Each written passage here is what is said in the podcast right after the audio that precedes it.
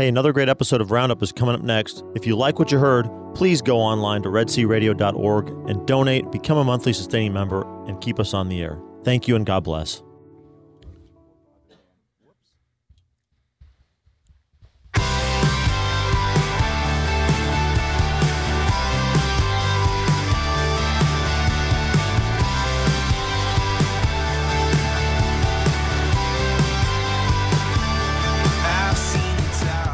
Good morning. Today is Wednesday, November 13th, 2019. I'm your host, Gene Wilhelm, and you're listening to Red Sea Roundup.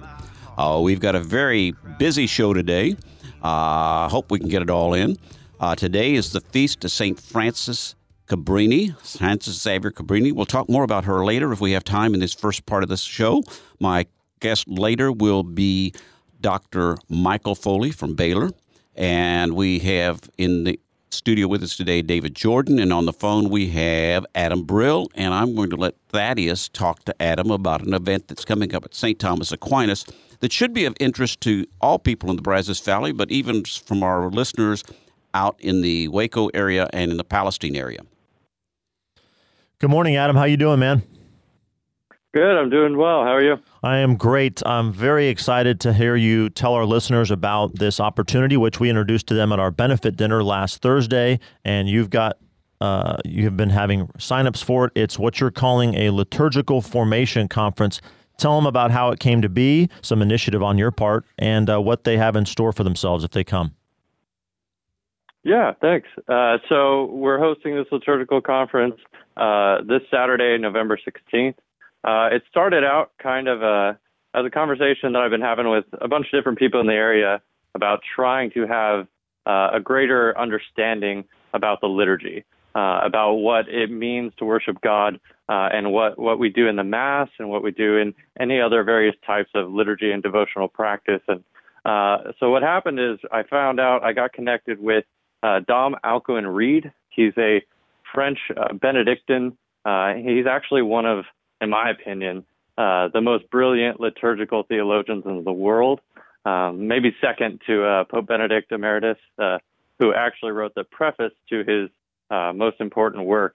Um, Dom Alcuin Reid is visiting Texas uh, this this week and next week. He's uh, doing a little bit of fundraising for his for his abbey trying to get things set up. But, so can I interrupt uh, you real quick, Adam?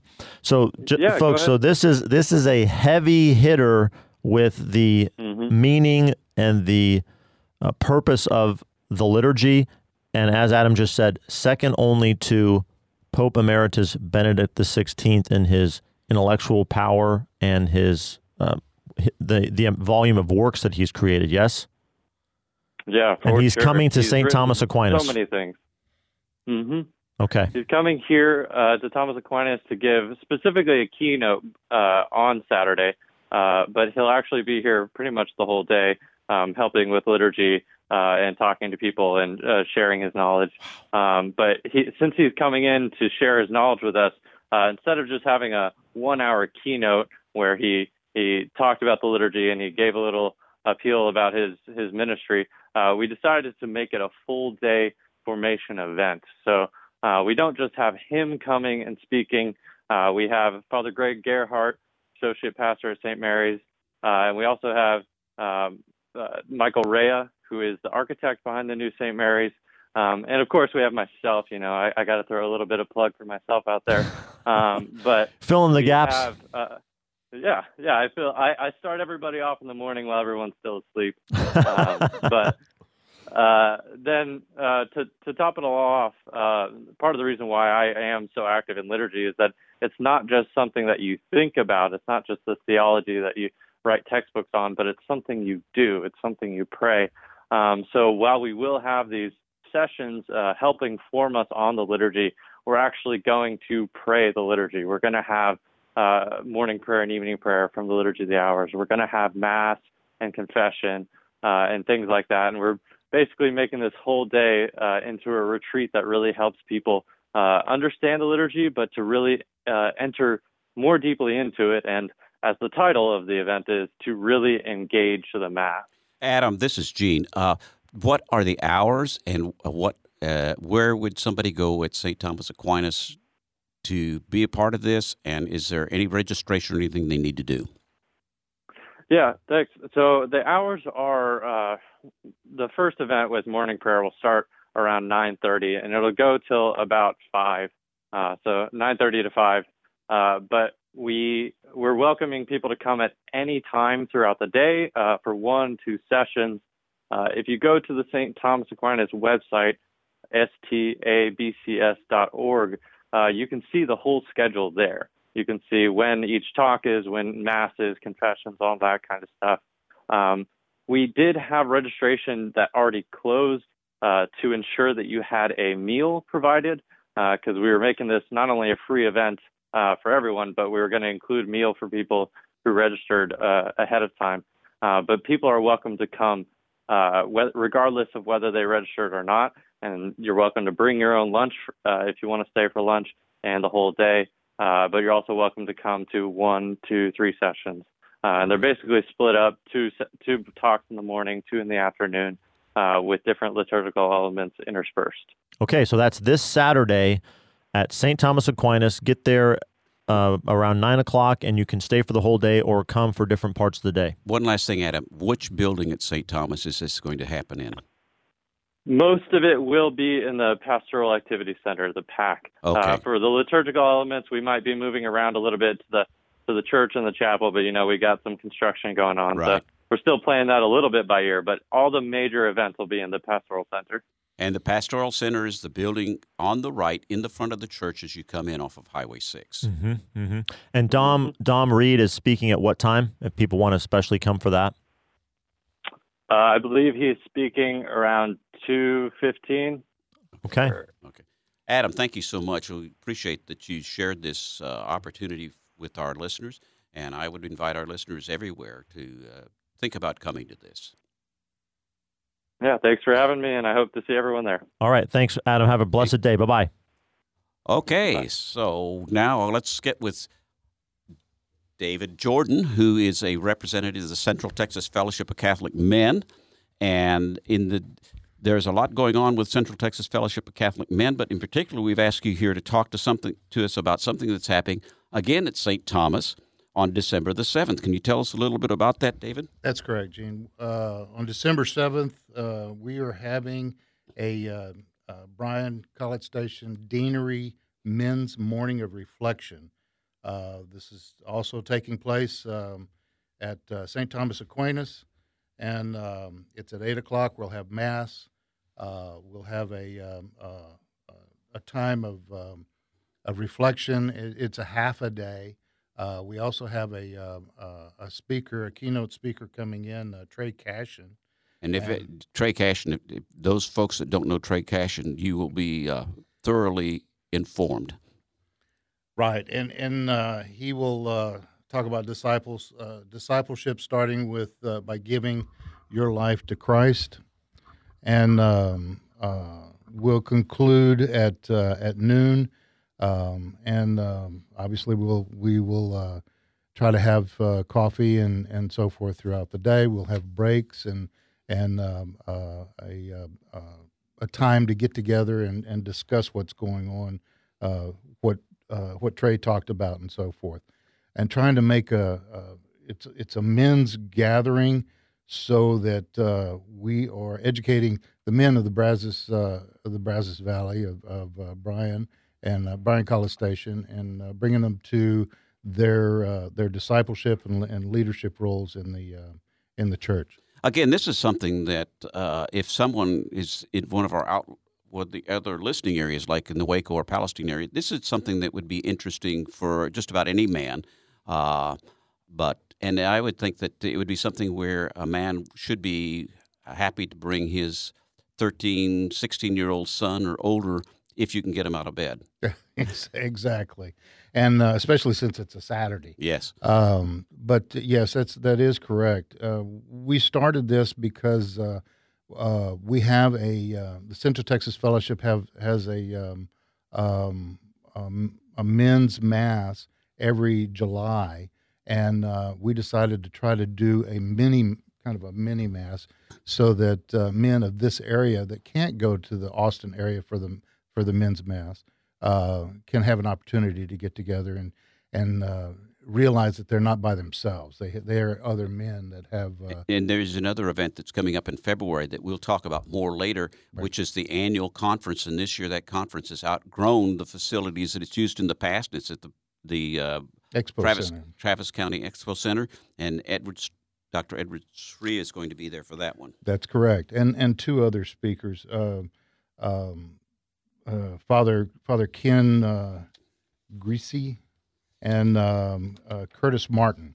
Yeah, he's a, he's a founder of Focus, as I recall. Right, and and obviously uh, uh, the bishop Bishop Joseph will will be there as well. And for more information on that, they can go to centexcatholic.org. That's and, correct. And get that. Okay. I thank you so much, David. I I wish you well on this. I hope you have a very active t- part in this thing that's coming up on the seventh. Well, and and I normally do, and I, I look forward to seeing you there. Okay, thank you so much. Thanks a lot, David. Thank you, David. You bet. Appreciate it. Uh, well, it looks like we might have a little time to do some other things. Yeah. Uh, we had a very successful uh, banquet this yes, last we Thursday. did. Yes, and, we did. Uh, there's there's a way for our listeners uh, to hear the talk by Father Albert Haas, uh, which it was an outstanding talk. I, I like Father Albert anyway, but mm-hmm. this was an outstanding talk. And it I just really wish was. it had been videoed because he was so animated Yeah. in what he said. Yeah. Tell us a little bit about it, uh, Well, you know, that's interesting that you bring up video, Gene, because um, video is uh, some is a direction that we would like to expand in in the next uh, five to, to ten years, and of course, that's going to require um, support from listeners like you. Um, but uh, maybe that will be something we'll be able to do in future upcoming uh, benefits is to is to video some of those talks and and put other things that we do uh, in the community and on the air on video. And so that's definitely a direction we're we're going in. In fact, we talked a lot about the future of the apostolate. Uh, Dennis Maka did that night, and that that talk is available as well. And how do how does somebody get to see uh, listen to these talks? Well, they just go right to redsearadio.org, and there's a nice banner there. Our benefit banner is still up there, and there's a little sticker there now with uh, Father Albert's face on it. And it says, "Click here to listen to Father Albert's talk," and it'll take you to a page that has his fantastic uh, remarks on paths of contemporary holiness. Uh, I can't recommend that enough. It, it could be um, it could be you know life changing for for somebody. Yes. And then we've got our remarks from Dennis on uh, a vision for the apostolate. And then if you weren't able to come to the benefit dinner, I know it was cold that night, and also people's schedules just sometimes don't allow that to happen, uh, you can still contribute to the vision of the apostolate. You can still be a part of the uh, the mission. And th- this is talking about Red Sea Radio in, as a whole. Yes, the Red Uh, Sea not, Apostolate. Not just limited to KEDC. That's right. That's right. hmm Yes, sir. So come check that out, redsearadio.org, and click on the benefit dinner banner to get to that audio. Uh, okay. And I want to talk a little bit about Mother Frances Cabrini. If oh, I we've can, got to. Got to. because uh, she was uh, raised in Italy and Mm-hmm. uh, had been re- CC. CC, yeah. And so she had been rejected by a couple of religious orders and, and basically founded her own. And uh, she wanted to have missionaries going to China. And Pope Leo XIII said, No, I need you to go to America. And so she went there and she became the first American saint. Okay. We, We got about a minute and a half. minute and a half. Okay, well, I can talk more about that then. She uh, she came to America. She came to the to New York, and basically the Archbishop didn't know she was coming, and said, hmm, "Why don't you get back on the boat?" She stayed. What a warm welcome. Yeah, and so uh, uh, she founded like eighty-seven different uh, institutes, which are like hospitals and all that kind of thing. She was in New York and Chicago, and she even uh, she ended up in Colorado, where you saw her. One of her three places here where the, it's uh, for yes, it was a it was a orphanage and um, stray children's home um, on the top of a hill outside of Denver. I took my children to see it uh, la- two summers ago when we went back to see my parents. And it was overlooking the Coors Brewery, wasn't it? Uh, not not quite, but the Coors Brewery was off in the distance. But uh, there, she, she performed a miracle there. She there was no water available, and she told the workmen to you know dig over here in this spot, and lo and behold, water came up, and there's still a well that is putting out beautiful, delicious spring water to this day. And again, she is the first American citizen to be canonized. So it's really, you can learn more about her. All right, we're going to have a quick break and then we'll be back with Dr. Michael Foley.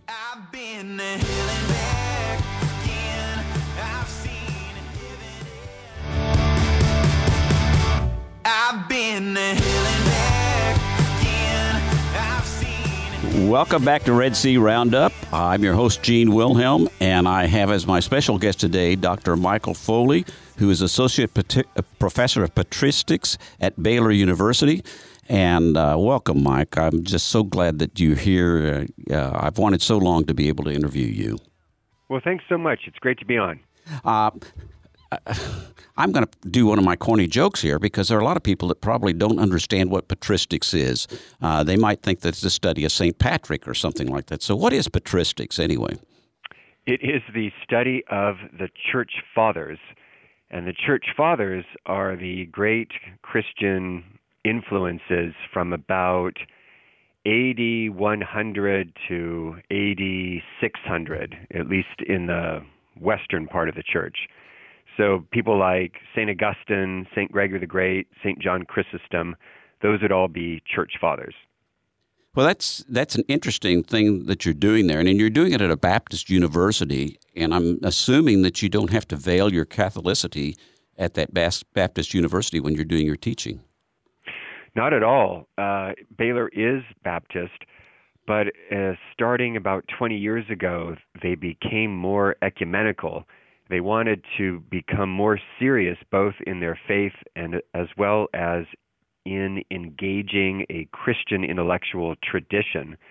And they realized that as Baptists, they were historically somewhat thin when it came to having an intellectual tradition. So they hired Catholics as part of the conversation. And I've interviewed uh, two two of your associates in the last year or so that that I know of, and uh, they are very Catholic and seem to say that they were allowed to be very Catholic on the campus. Absolutely. No, uh, I, I somewhat impishly joke because I, I came from Notre Dame where I'd been uh, teaching the department there for three years.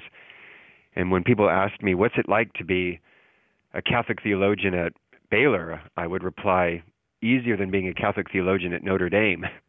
And that's because there's more freedom or you're to be able to say what you want to say, or, or? Well, because 20 years ago at the University of Notre Dame, uh, the climate was a little different. Um, I, I, uh, I, like the theology department. Uh, mm-hmm. I think it's a great department. But 20 years ago, there were competing ideas of what it meant to be a Catholic theologian. So there oh. was sort of infighting. Whereas so, in other words, at Notre Dame, you could be perceived as a potential threat, whereas at Baylor, I'm perceived as an exotic curiosity. well, that's great. What what you're really saying is that what you saw at Notre Dame is what's being reflected in the church in general over the last 20, 30, 40 years. That's correct. And so, uh, now you, you have an interesting background. I, I, I see that from uh, your educational background that uh, you were at Santa Clara University and Boston College, and both of those are Jesuit universities, and and they are. I survived. I, but you know, I, I, I went to a Jesuit high school, and and at that, you know, that's been many many years ago, but they were very Catholic at that time, the Jesuits. Yes, and um, less so during my generation. so it's interesting that that you are doing what you're doing. Did you always want to do this? I mean, when you were five year old, say, "Well, I want to be an associate professor of patristics, patrist, whatever it whatever it is, at Baylor University."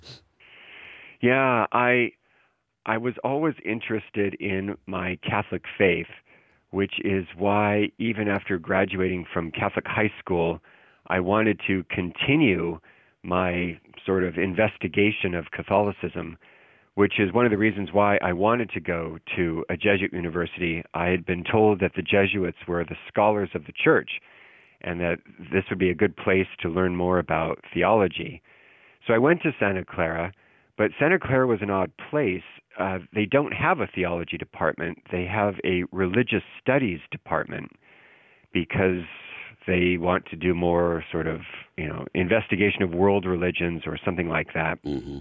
And so I did major in political science and religious studies, but at the end of the four years, I was still unsatisfied and hungry. So it just became sort of a natural conclusion to continue the journey and study theology on the graduate level.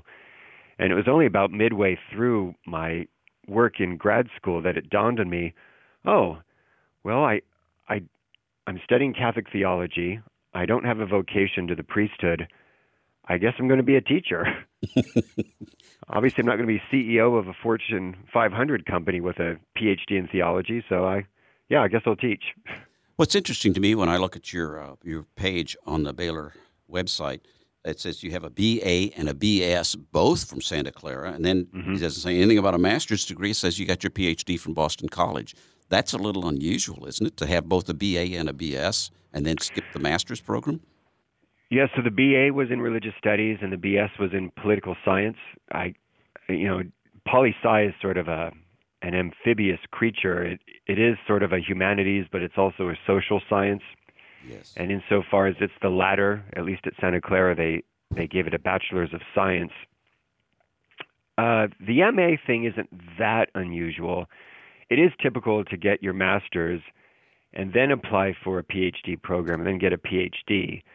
What I did, and I don't know if it's, this is as common today as it was 25 years ago, but what I did was applied for the master's program at Boston College, got into the master's program, and then while I was still getting my master's, I applied to the PhD program, got into that, and then just simply shifted into the PhD program without finishing all of the requirements for the master's program. I can say that uh, I've known I know several young people here at uh, Texas A&M University that have basically done something very similar. They they skip the whole master's program and go directly into the PhD program.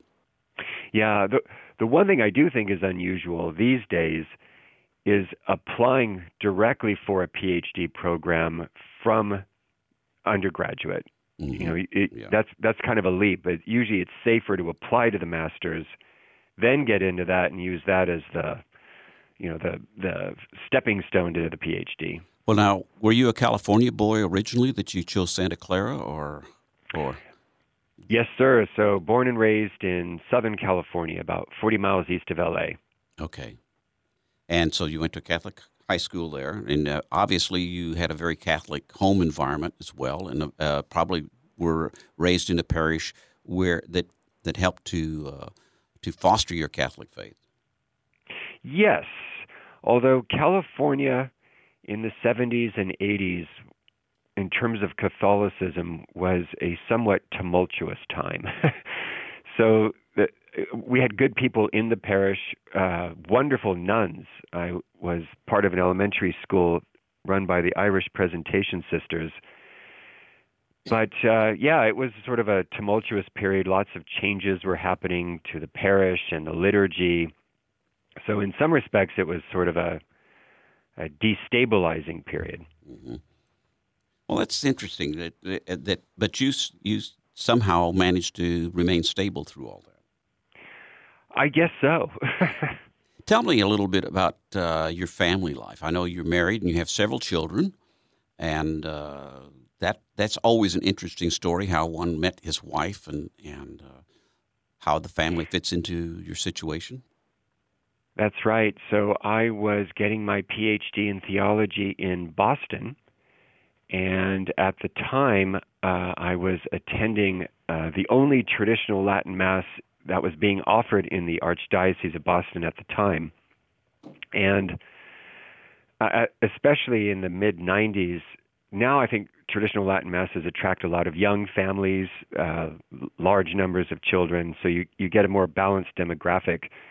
But in the mid 90s, at least at this particular community, there were lots and lots of uh, gray haired folk in the uh, congregation. And one Sunday, my future wife, Alexandra, came up the aisle and she stood out like a fly in a wedding cake with her gorgeous uh, brunette hair. And so it was not long before we met over coffee and donuts after Mass. Oh, that that goes uh, that that fits right in with the '70s, right there. The coffee and donuts. that's right. Well, that's interesting. She, was she from Boston? She was not not born in Boston, but her her father taught at Boston University, um, and so they had lived there for uh, quite a while. She had finished her uh, college years and was a manager at a prestigious floral, florist shop in Boston when we met. Oh, and were you married then in that in a, a Latin rite wedding ceremony? We were. We were married in the same church where we met, and the first three of our six children were baptized there. So you were so you were still in your PhD program when you had three children. When we married, I had not yet completed the dissertation. I was oh. everything but the dissertation. So I was still a PhD candidate when we got married. And then about a month or two months after we were married, Alexandra was with child. And when that happened, then I really tried hard to finish the dissertation. So I was able to finish the dissertation before the birth of our first child. Okay, that's great. And so, did you did you teach then at uh, Boston College or something like that for a while? I did. So I sort of taught part time after getting my completing the PhD, I continued to teach there for a couple of years while I looked for something more permanent. Mm-hmm. So you have six children. That's uh, so three of them were there, and then you you moved around from Boston University, uh, Boston College to where? Was that when you went to Notre Dame? That's right. So I was at BC for a while, and then taught for three years at the University of Notre Dame. And and what happened? Is that when you went to Baylor after that? Exactly. So Notre Dame was great, um, but it was only a three year position. It was sort of a postdoc. And so when the three years were up, the position wasn't going to turn into a tenure track position. So I needed to look for a job elsewhere. And looking at the market, I saw that there was this opening at Baylor University, which would normally have not attracted me at all because I'm a Catholic theologian and Baylor is the world's oldest and largest Baptist university. And plus, it's in Waco, Texas, which 20 years ago had quite a different reputation than it has now. Did it have anything to do with David Koresh? It had a lot to do with that. And Chip and JoJo from Fixer Upper weren't around to rehabilitate our reputation then. So uh, it, it looked very unattractive. But I had a couple of friends who had left BC in, in very nice positions in order to teach at Baylor. And they were both Catholic, and they said, Hey, this is a great place. So I thought, okay, I'll give it a shot. And you've been there ever since? Been there ever since. That's great. Tell me about your wife and children. I, I thought I saw somewhere that your wife has the bravery to do homeschooling. She does indeed. Uh, it was a decision somewhat made somewhat easy by the fact that we didn't see a lot of options in Waco when we came 15 years ago. Now there actually are a lot more opportunities for a good sort of classical education uh, today. But uh, you're right, she homeschools our six kids. Two of them are now in college, so she wow. has successfully matriculated two of them, and she has four more to go. So, where are your older children going to school? They are both here at Baylor. They're at Baylor. That's great. I have two grandchildren at Baylor and one that graduated last year. I did not know that. Yes. So uh, they I, are we have are very fond of Baylor and what it does because it's it's it really has done a good job with our eldest grandson. I'm very glad to hear that. I mean, not every not every story is a success story. Baylor is like any other place. You can get a great education, or you can find a way of avoiding a great education. Well, that uh, depends uh, upon how much time you spend in the student center or else play, other places. That's right, exactly. There are a lot of decisions that a student makes that yes. can yes. radically affect what quality of education they get. Yes, college, college, the college age, there are many, many distractions. Indeed. Tell us a little bit about uh, what what what are your hopes for your family? I mean, you've got you got six children. You have two of them in college, uh, and four more to follow on. Do you have any particular hopes or dreams, or do you see anything in your children that you think is is special that, that you'd like to share with us? Well, the one thing I definitely want from my children is for them to keep the faith, that to have them fall in love with the Catholic faith, and obviously the person of Jesus Christ is is foremost. As for everything else, I I want them to marry well. I want them to make good career decisions, but I really have no idea what any of my children will be uh, in terms of a job or occupation. Um, and that's kind of interesting. I see different talents in each and every one of them. They're all so unique, but I I just don't have the foggiest idea.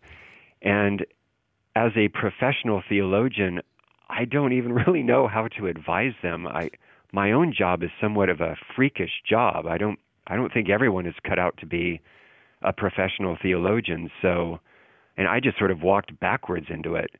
So I I don't really know uh, what kind of careers uh, they will have.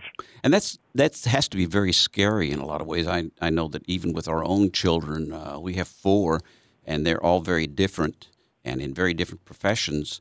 And it's kind of scary as they're growing up, and then say, "Well, okay, I guess God is leading you." Yes. So, if I may ask, how did you deal with those issues? Not not as well as I probably should have. I think that uh, we I may, we maybe gave them a little bit more leeway than they should have had. But uh, we we have one that's a doctor and another that uh, went to Ursuline Academy. Well, two daughters went to Ursuline Academy in Dallas, and one of them now is running a, uh, both a farming and ranching uh, business with her husband down here. So, Neat. so they're they're very different. I mean, there's so many different things that they can do. Sure. But you, yes, a lot of choices. you've done a lot of things uh, different from what other people would do, and and you said you have a lot of freedom there at Baylor. Do you find that there are a lot of Catholic students in your classes, or do you find there are? Uh, I would think in what you're teaching, you probably have mostly believers uh, there in your classes that maybe are sympathetic to what you're talking about.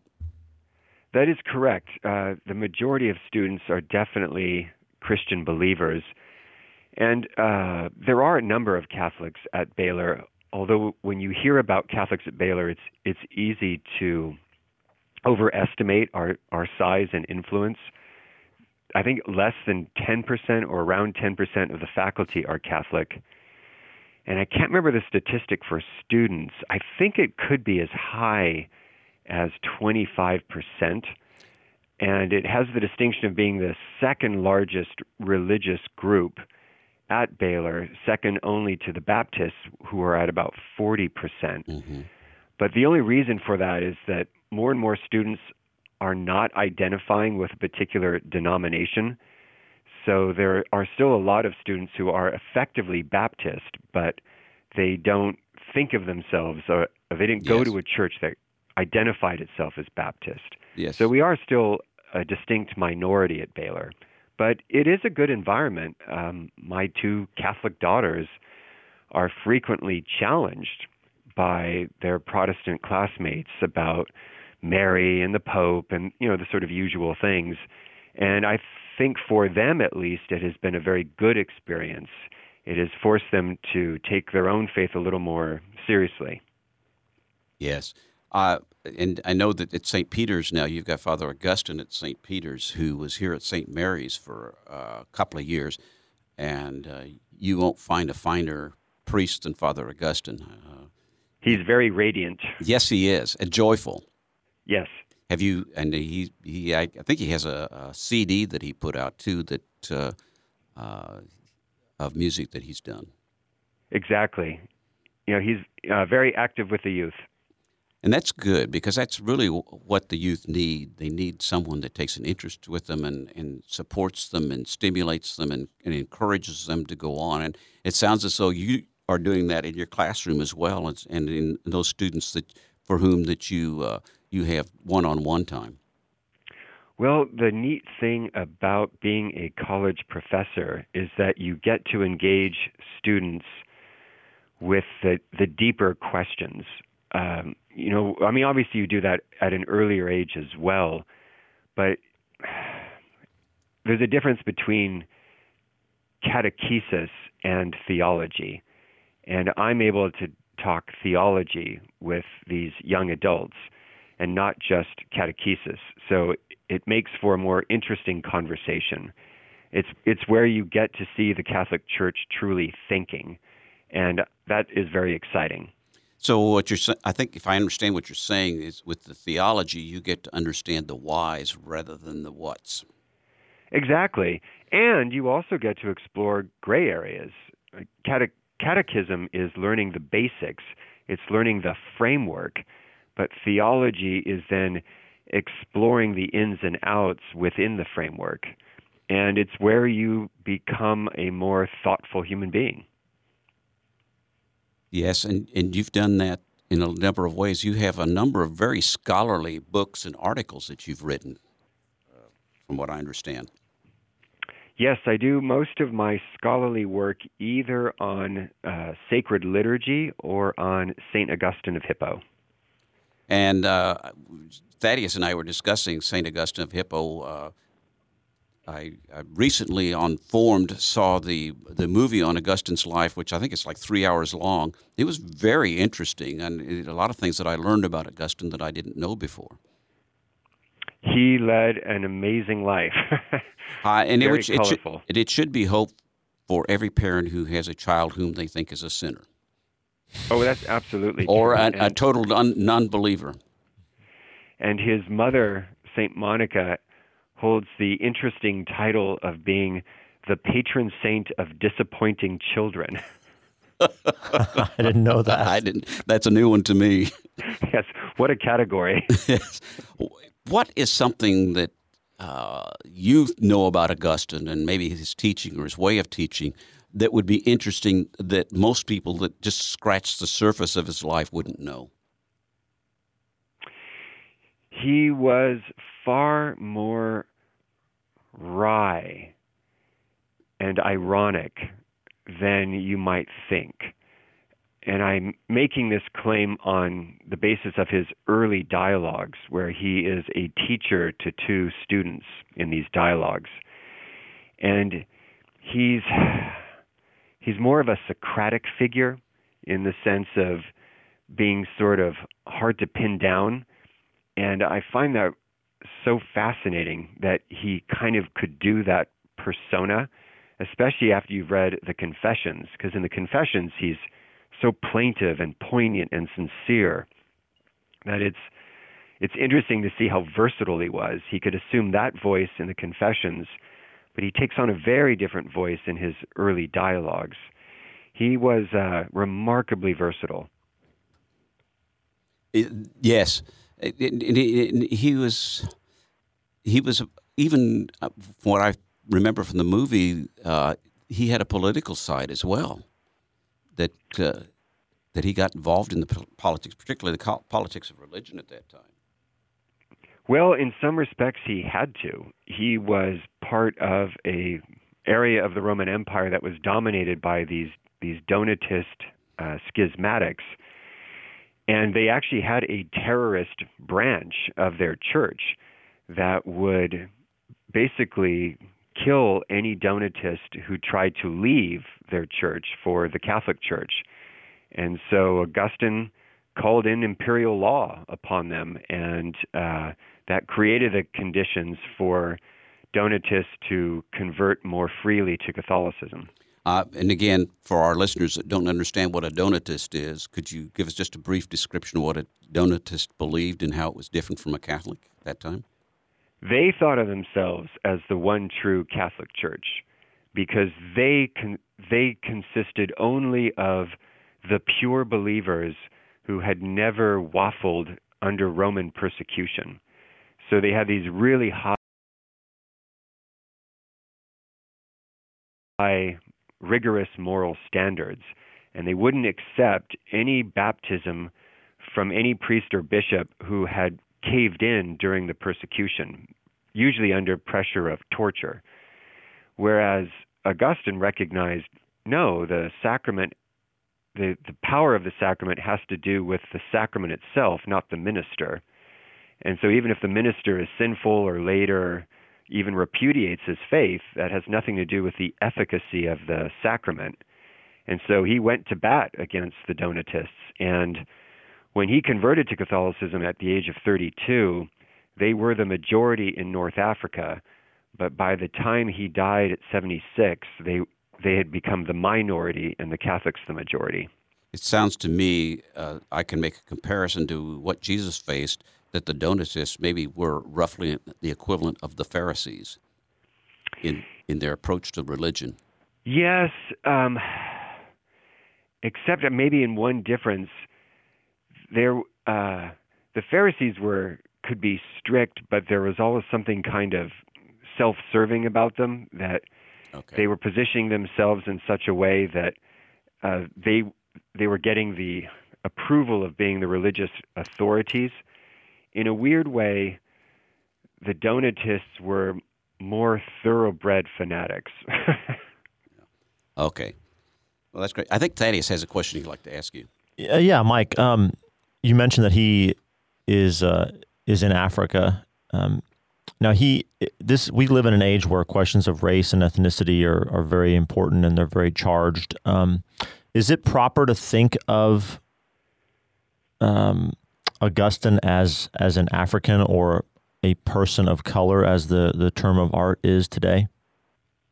Yeah, that's a good question, and I'm glad that you brought that up because it shows you how very different our world is today than Augustine's. Indeed. Race as a category, I have been told, is actually a 17th century invention. Yes. That in antiquity they recognized different peoples, but they didn't have a theory of race like we have today. That's right. And Augustine is a very good case in point. We know more about Augustine of Hippo than any other figure in antiquity, pagan or Christian.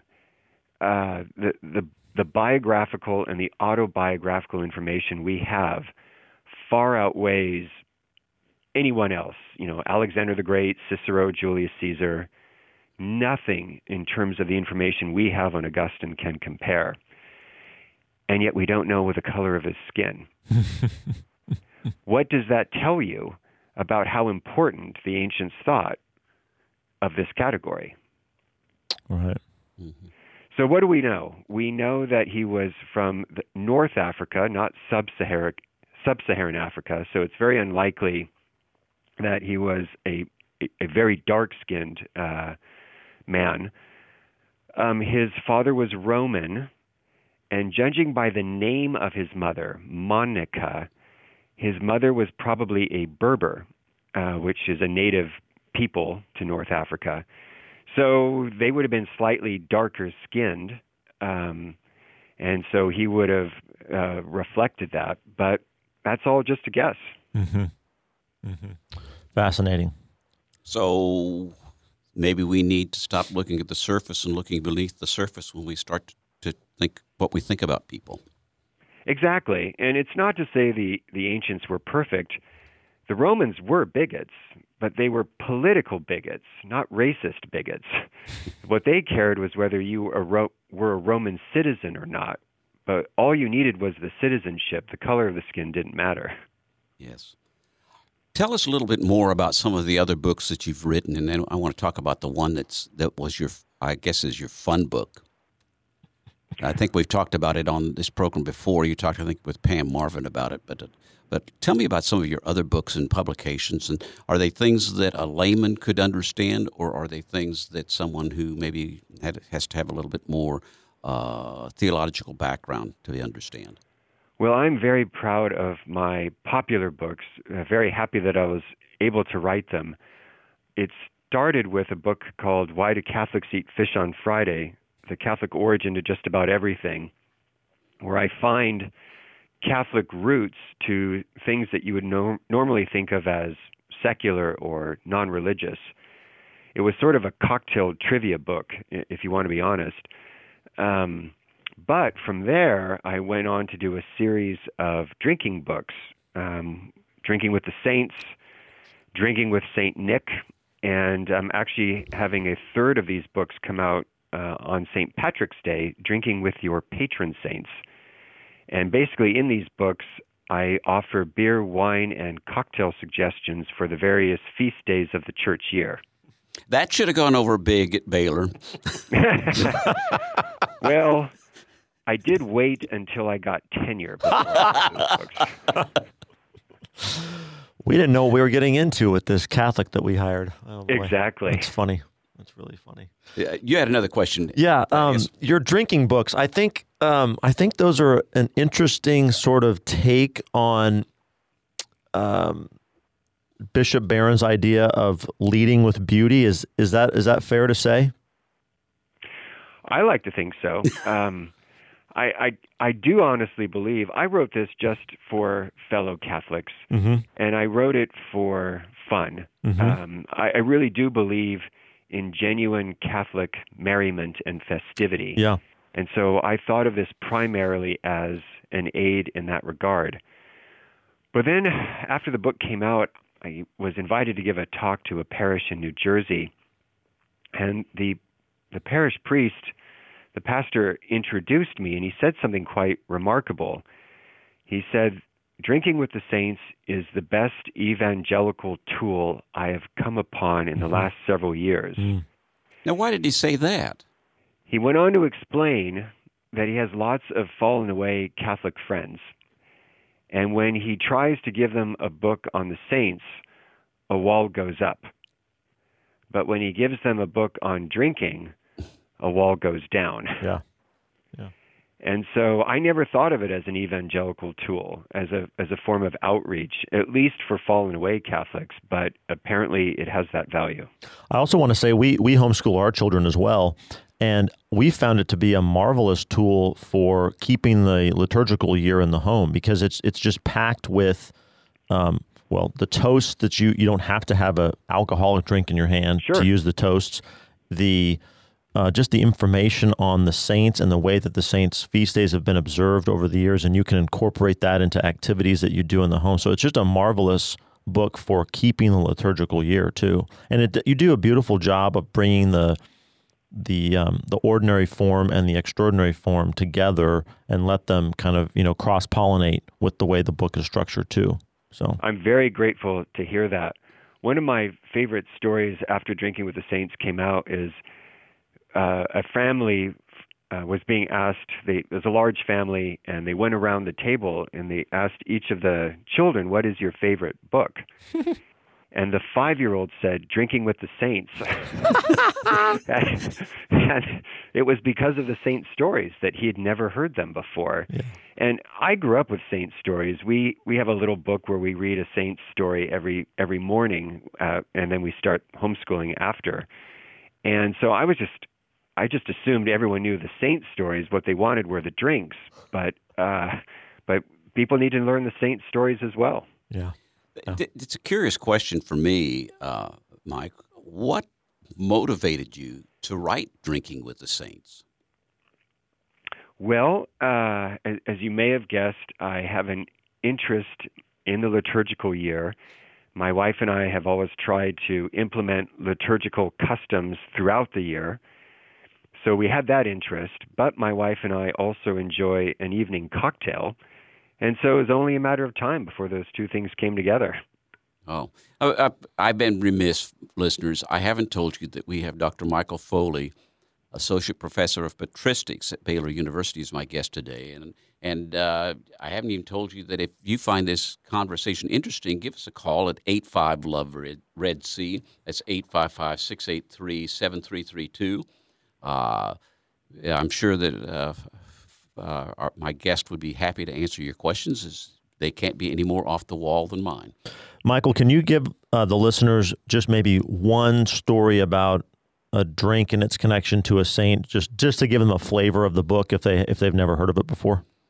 Well, sure. Uh, today, for example, is the feast of Saint Didacus, after whom San Diego, California, was named. And so, in honor of him, uh, we found a cocktail called the San Diego.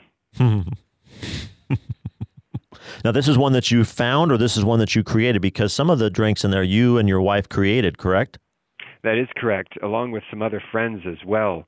We have over 350 cocktail recipes in Drinking with the Saints, but at least 75% of those, maybe more, are traditional cocktails. We just found cocktails that had a certain name or a certain ingredient that had a tie into a saint and put it in. Well, if you ever do a revised edition where you're going to create some more cocktails, please count me into the uh, the testing group. I want to be a part of the testing group.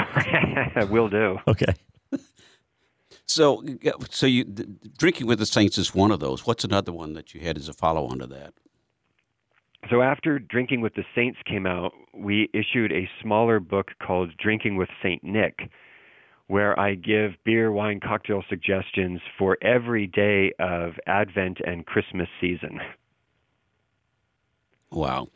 And that it's interesting. I think if I've read somewhere that in some of the religious orders, beer was the one thing they didn't give up for Lent. They might have fasted from everything else, but they didn't give up their beer.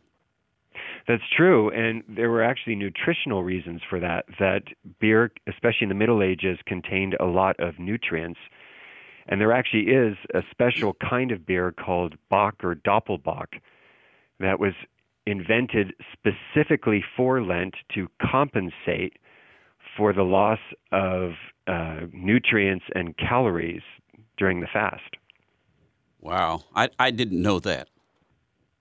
Now is Shiner is Shiner Bock up to the snuff in terms of the nutrients for that traditional recipe, or is it a is it a modified recipe? Just out of curiosity, do you know? It, it is modified. Shiner Bock has the name of the Doppelbock tradition, mm-hmm. but it it's a very modern iteration. So originally, you could actually live for 40 days on Doppelbock beer, just drinking nothing but beer and water. And several people have actually done this it's become kind of a new thing in for for Lent. Hmm. But you you couldn't do that with Shiner. right. okay. Got a couple minutes left. Oh, we got a couple minutes left here. I, one of the things that I'd like to t- you to talk about a little bit, if you can. What would you speak to uh, a parent or a young person about going forward as, in your life as a Catholic? Uh, you've obviously done some things that are unusual for a lot of people, but what do you have any advice or something that you would tell one of your students if they came to you and say, "What I, what do I do next?" I don't know how to advise someone on what to do next, but in terms of sort of general advice to to parents or Catholic families, one thing that I do try to stress with my own uh, within my own family is to associate Catholicism with joy, with merriment, and to make moments of festivity somehow tied to the, the cycles of the sacred. I really do believe that one of our advantages uh, as Catholics is this rich tradition of, of merriment and feasting and fasting. Um, that to actually have a rhythm to one's daily life to me is a very powerful way of of deepening one's ties to the gospel. That's something that, uh, at least in my generation, uh, was not preached at all. Well, you know, even when we go to church on Sunday, we live by a secular calendar. And so that encourages us to sort of compartmentalize things. Uh, it, it would have been easier living in the age of Christendom when you didn't think of today as November 13th. You thought of it as Saint Didacus's day, that you, you lived according to the rhythm of the liturgical year. And I do think we should get some of that back as a way of enriching our daily lives. One last question. We've got about a minute left. Uh, what would be your hope for the church today and the church of the future? Uh, and how? What would you say to a typical te- some Texan right now as to what that was and how to achieve that? Wow, that's a good question, and I, I don't really know. I obviously the the simple answer is keep the faith. Um, in many respects, I think this is a great time to be a Catholic because we are being forced to be clear about what it is we believe in. We can't go with the flow just as part of a, a cultural inheritance anymore. We have to know what we believe and why, and uh, that's a good wake up call. That's great. Uh, I want to thank you so much for being with us today, Mike. And uh, if you can stick around for just a couple of minutes, I'd like to talk to you after we go off the air. And in the meantime, this is Gene Wilhelm uh, telling you to thank you very much for being our listeners today and be with us for the coming. I'm sorry. Oh, yeah, you still have about 30 seconds if about you 30 want seconds. Uh, next, goodbye. next week, I will be having another very special, or next month, uh, I've got uh, Anthony DeStefano. Uh, we'll be talking about his new book, The Seed That Didn't Want to Be Planted. And uh, I think that that should be very interesting as well. And in the meantime, uh, when choosing between the values of heaven and the values of earth, always round up and know that God loves you more than you think you do, than you think He does, and more than you love yourself. And go celebrate St. Didacus' Day with Yes. a San Diego cocktail. Yes. That's right.